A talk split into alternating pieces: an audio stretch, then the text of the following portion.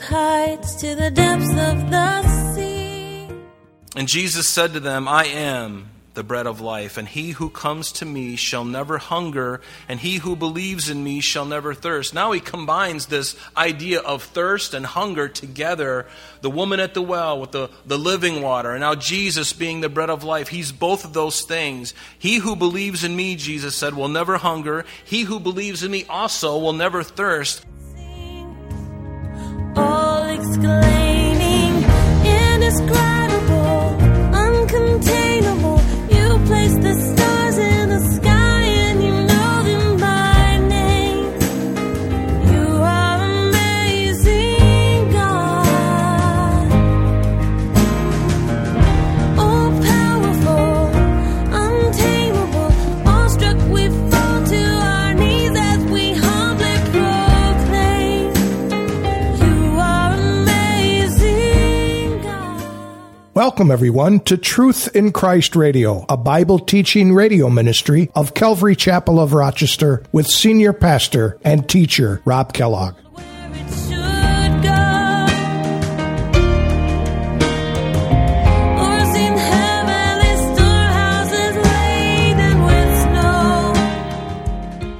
Jesus answered their fourth request of, Lord, give us this bread always. In Jesus' answer, he hoped to lift up their eyes from material bread and earthly kingdoms and on to spiritual realities. They needed to put their confidence in Jesus instead of in material bread.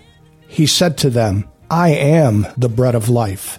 Jesus explained that one who comes to him, that is, receives him, believes upon him, will find his spiritual hunger satisfied in Jesus. Now let's join Pastor Rob with our lesson for today.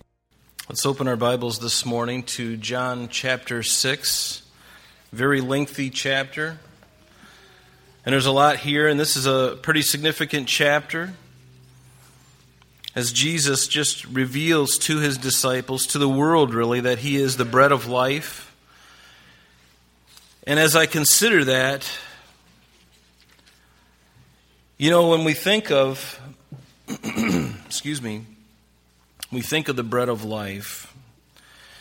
It reminds me in Deuteronomy, you recall that Moses, when he spoke to the children of Israel before they went into the promised land, he said to them that God had humbled them and he allowed them to hunger and he fed them with manna, which their fathers did not know. Neither did they know, that he might make them know that man shall not live by bread alone, but man lives by every word which proceeds from the mouth of God. From the mouth of God. Isn't it true that the food, the things that we eat, the things that we see all around us, everything is temporal because we live in a physical universe, but we know that there is a spiritual universe which ultimately encompasses all of it. In fact, I believe that everything that is physical is a representation, if you will, of the spiritual entities around whatever that is. In certain cities, you can see it. You can go in and you can tell when there's order in a city. Everything is nicely groomed, usually. And of course, you can't always bet on this if you're a betting person, which I'm not. But you can't always, this doesn't always work. But when you see order and you see people being cared for and laws being upheld, there's order, and it shows in the physical realm all around you, wherever that is. But you go to other places and you see just a total breakdown, and you understand that there's elements here that are behind the scenes that are evil. And of course, those elements are always evil, but I think you understand what I'm saying. Even in the natural, there's a way of those things showing themselves, making themselves manifest in the physical realm. But the physical realm is only here. We only enjoy that for a short period of time. In fact, most of us, you know, if we live to be 70, 80, 90, and some even maybe 100, you are blessed because you've lived a long time here in the flesh. But what is that, honestly, in comparison to eternity? The Bible tells us that it is like a vapor. Our life here is but a vapor. It's here and it's gone tomorrow. Like the grass that grows up in the morning and the evening, it's hewn down and thrown into the fire. It's It comes and it goes. And the older we get, we see this in family and we see it in friends. And it brings a gravity, doesn't it, to our lives. It brings a gravity to our own relationship with Jesus. Because we realize that, Lord, you can feed me and you've been providing for me all this time, but I know that you've provided for me well beyond the physical. You've prepared a place for us. Isn't that what he told his disciples before he left? On that night that he had the Last Supper with him, what did he tell them? I go to prepare a place for you, that where I am, you may be also. Jesus has prepared a place, and we will be with him forevermore. And we'll be changed in the twinkling of an eye, putting off this old body, this body of the flesh, receiving a new body like the body of Jesus, which is a celestial body, one that can withstand any temperature, one that can withstand anything, one that has the ability, evidently, as we see in the Gospels, to appear and disappear at will, one that can eat but doesn't need to eat, one that can withstand the very brightness and the holiness of God and the presence of him forevermore. I'm looking forward to that new body. Everyone in the hospitals today ought to be looking forward to that new body. If they know Christ, they're going to receive that body that's going to be with him forever. And hopefully they will all receive Christ. But remember, Jesus gives us so much more than the physical. Do you remember in Matthew chapter 4, after Jesus was baptized, it says that the Spirit drove him into the wilderness for 40 days and 40 nights, and he fasted. And the devil tested him out there in the desert. And one of the testings, you remember, after not eating or drinking for 40 days, let me tell you, you do that, only God can sustain you. And God sustained the Son of Man, the Son of God, Jesus Christ. But the tempter came to him and said, if you are the Son of God, or since you are the Son of God, command that these stones become bread. And Jesus answered him, and here's our verse for the day. He said, it is written, man shall not live by bread alone, but by every word that proceeds from the mouth of God. There is a big difference between the physical and the spiritual.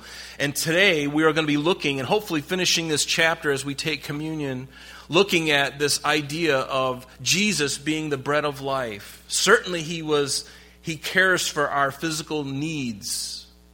He delights to do so because he made us this way. He created us into this world, and he takes care of us. Has he taken care of you? Has he been faithful in taking care of you all these years? Have you really gone without for any length of time? I mean, maybe you've had you squinted a little bit when the rent wasn't quite due when you were younger, but as you get older and more established, has he really ever left you in the lurch? He's never left me in the lurch.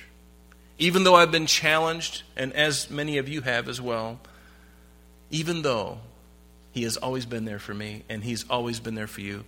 He is Emmanuel, God with us. He will never leave us, even to the end of the age. Amen?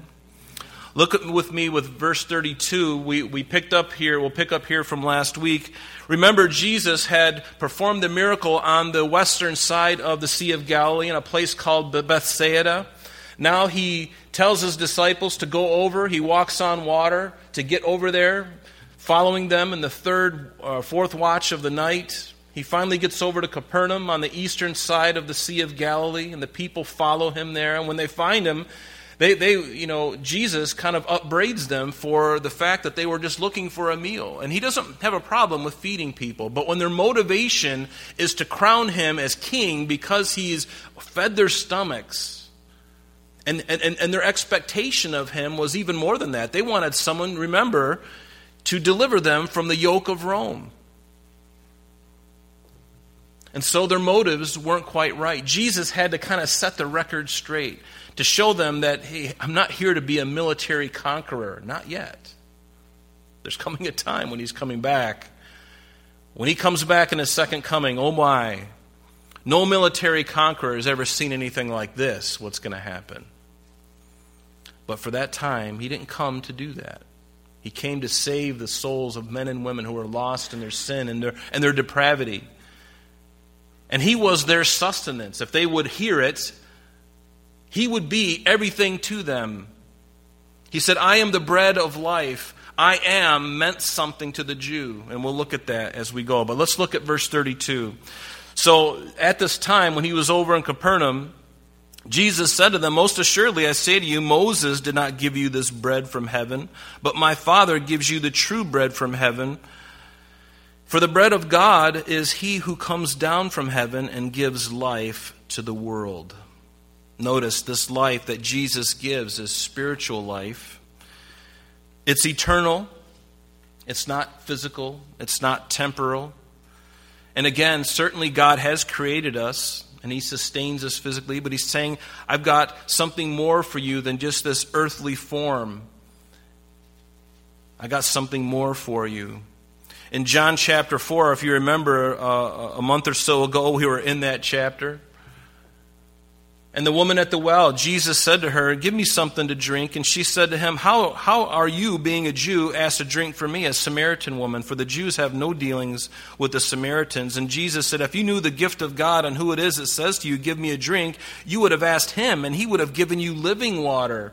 And the woman goes on and she says, "Give me this water," still thinking again in the physical. We're so hung up on the physical. And I guess we got to be careful here because we do live in a physical world. We can't just think spiritually and be, have my head in the clouds so much that I'm no earthly good. I mean, we live in the physical, so we have to deal with the physical. But we also ought to be thinking about what's happening after this physical life is expired. And most people don't give a thought to that until they're on their deathbed. And then they're crying out to God, and God will receive you if you're genuine and your heart is broken and you're really repentant. He will receive you. But Jesus goes on and tells this woman after this, "Whoever drinks of this water will thirst again. But whoever drinks of the water that I will give him will never thirst. But the water that I will give him will become in him a fountain of living water springing up into everlasting life." And she said, "Sir, give me this water," still thinking in the physical, not understanding the ramifications of the spiritual reality of what Jesus was doing.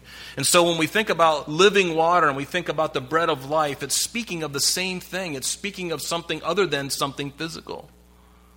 It's speaking of the spiritual life that God wants to give us through the regeneration, through the rebirth, the new birth, being born again of the Spirit of God. Are you born again this morning? Have you recognized that Jesus is the bread of life? That he is your sustenance? That he is your everything, actually?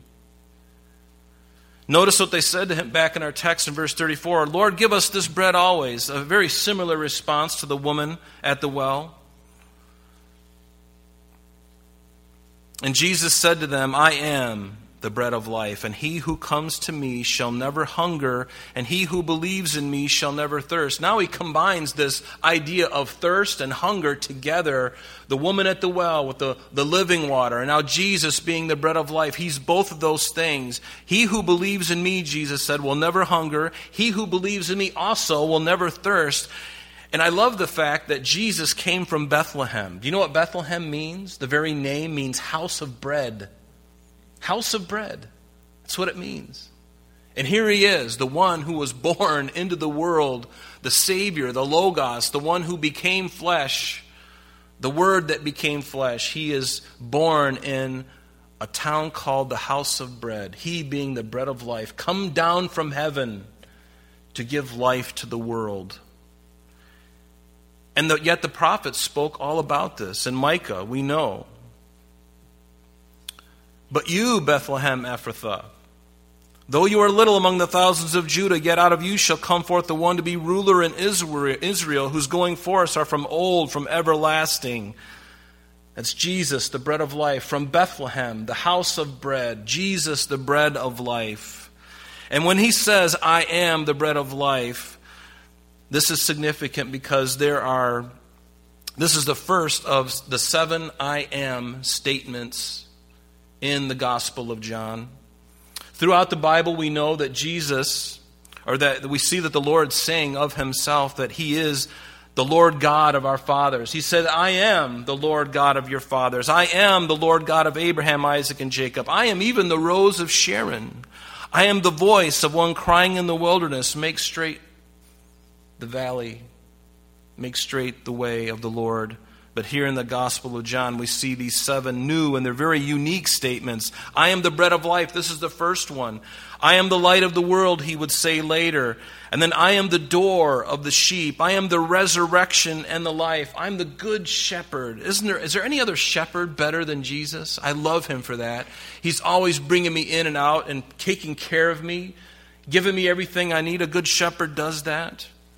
I am the way, the truth, and the life. He's the way. He even shows us the way. He's the truth, embodied in truth. He is truth embodied, and he is the life. There's no other life outside of him. And then he goes on and he says, I am the true vine. I'm the one who gives you sustenance. The very root of the tree is bringing sustenance and life to the branches and the leaves. He is the true vine. He is the one, and we need to abide in him. Amen.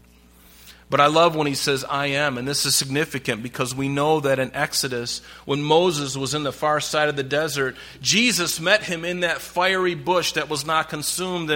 And God was challenging Moses to go and tell the children of Israel that he was going to deliver them.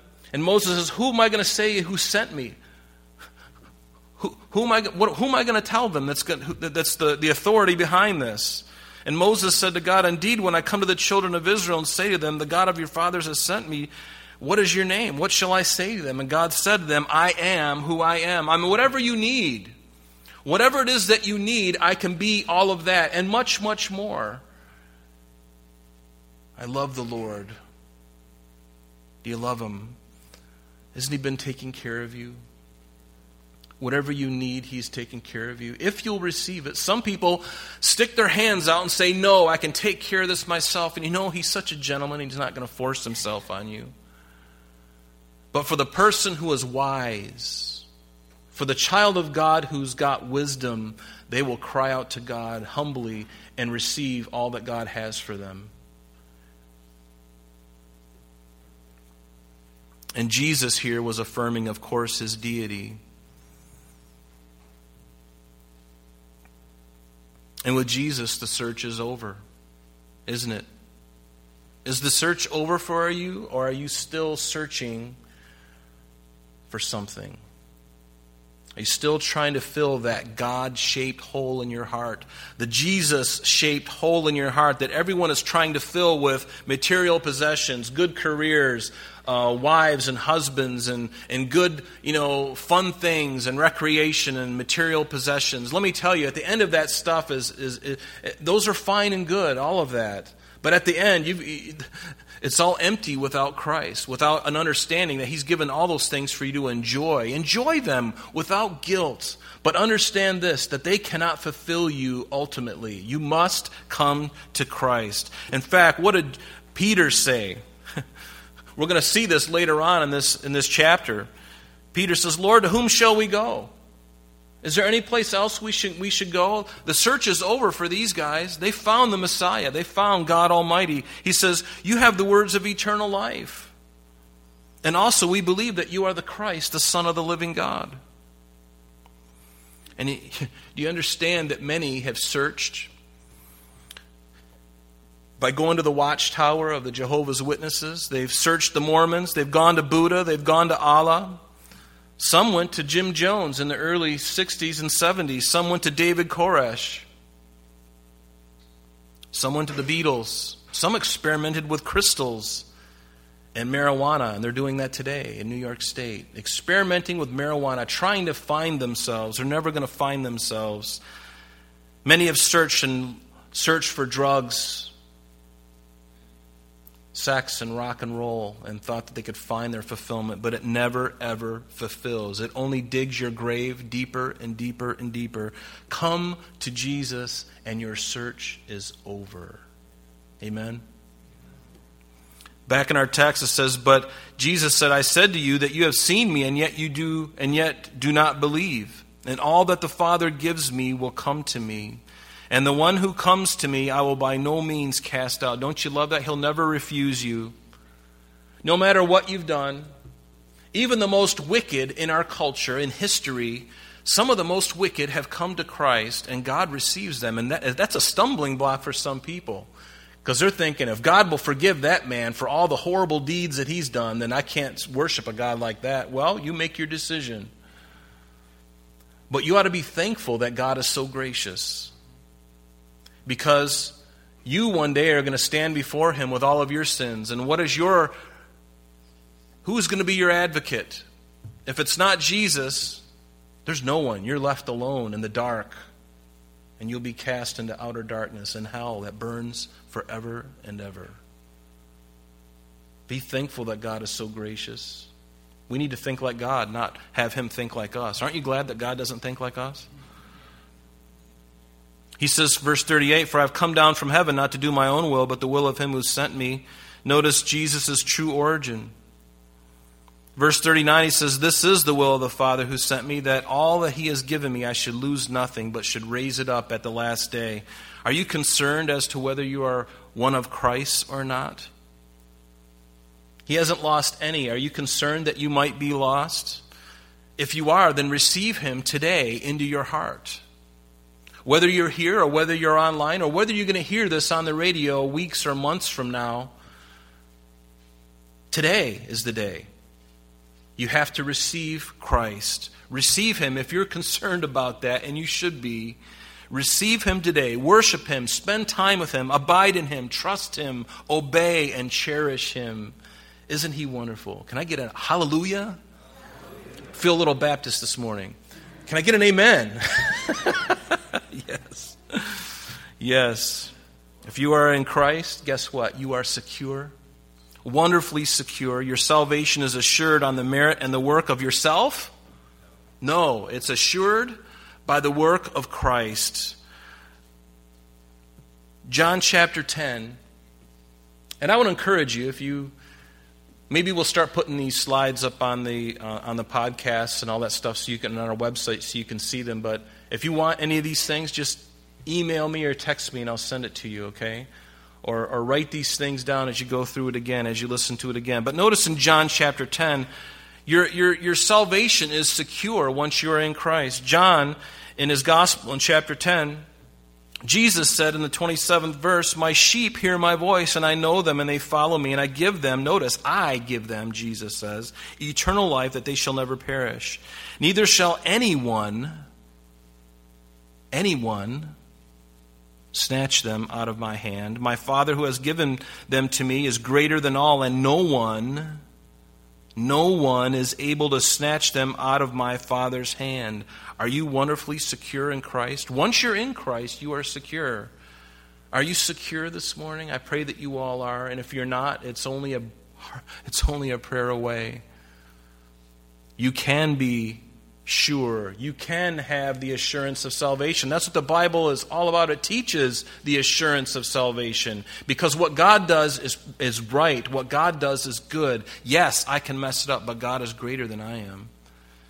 He responds to my heart and my prayer. And sometimes my actions just don't add up. But God even forgives me for my actions when I confess them. And he says, "Son, I love you, and you're one of mine. Daughter, you're one of mine. And of all your faults and problems and things that you've done, even this very day, I forgive you. Will you confess your sin and come to me and receive everlasting life, that you'll never thirst again? Will you do that? Will you?" It's an act of the will. I have to engage with my will. It's not some kind of intellectual assent. This is a real faith in God. You are secure, and he's lost none. That's all the time we have for today. But please join us next time as Pastor Rob continues our study in the book of John.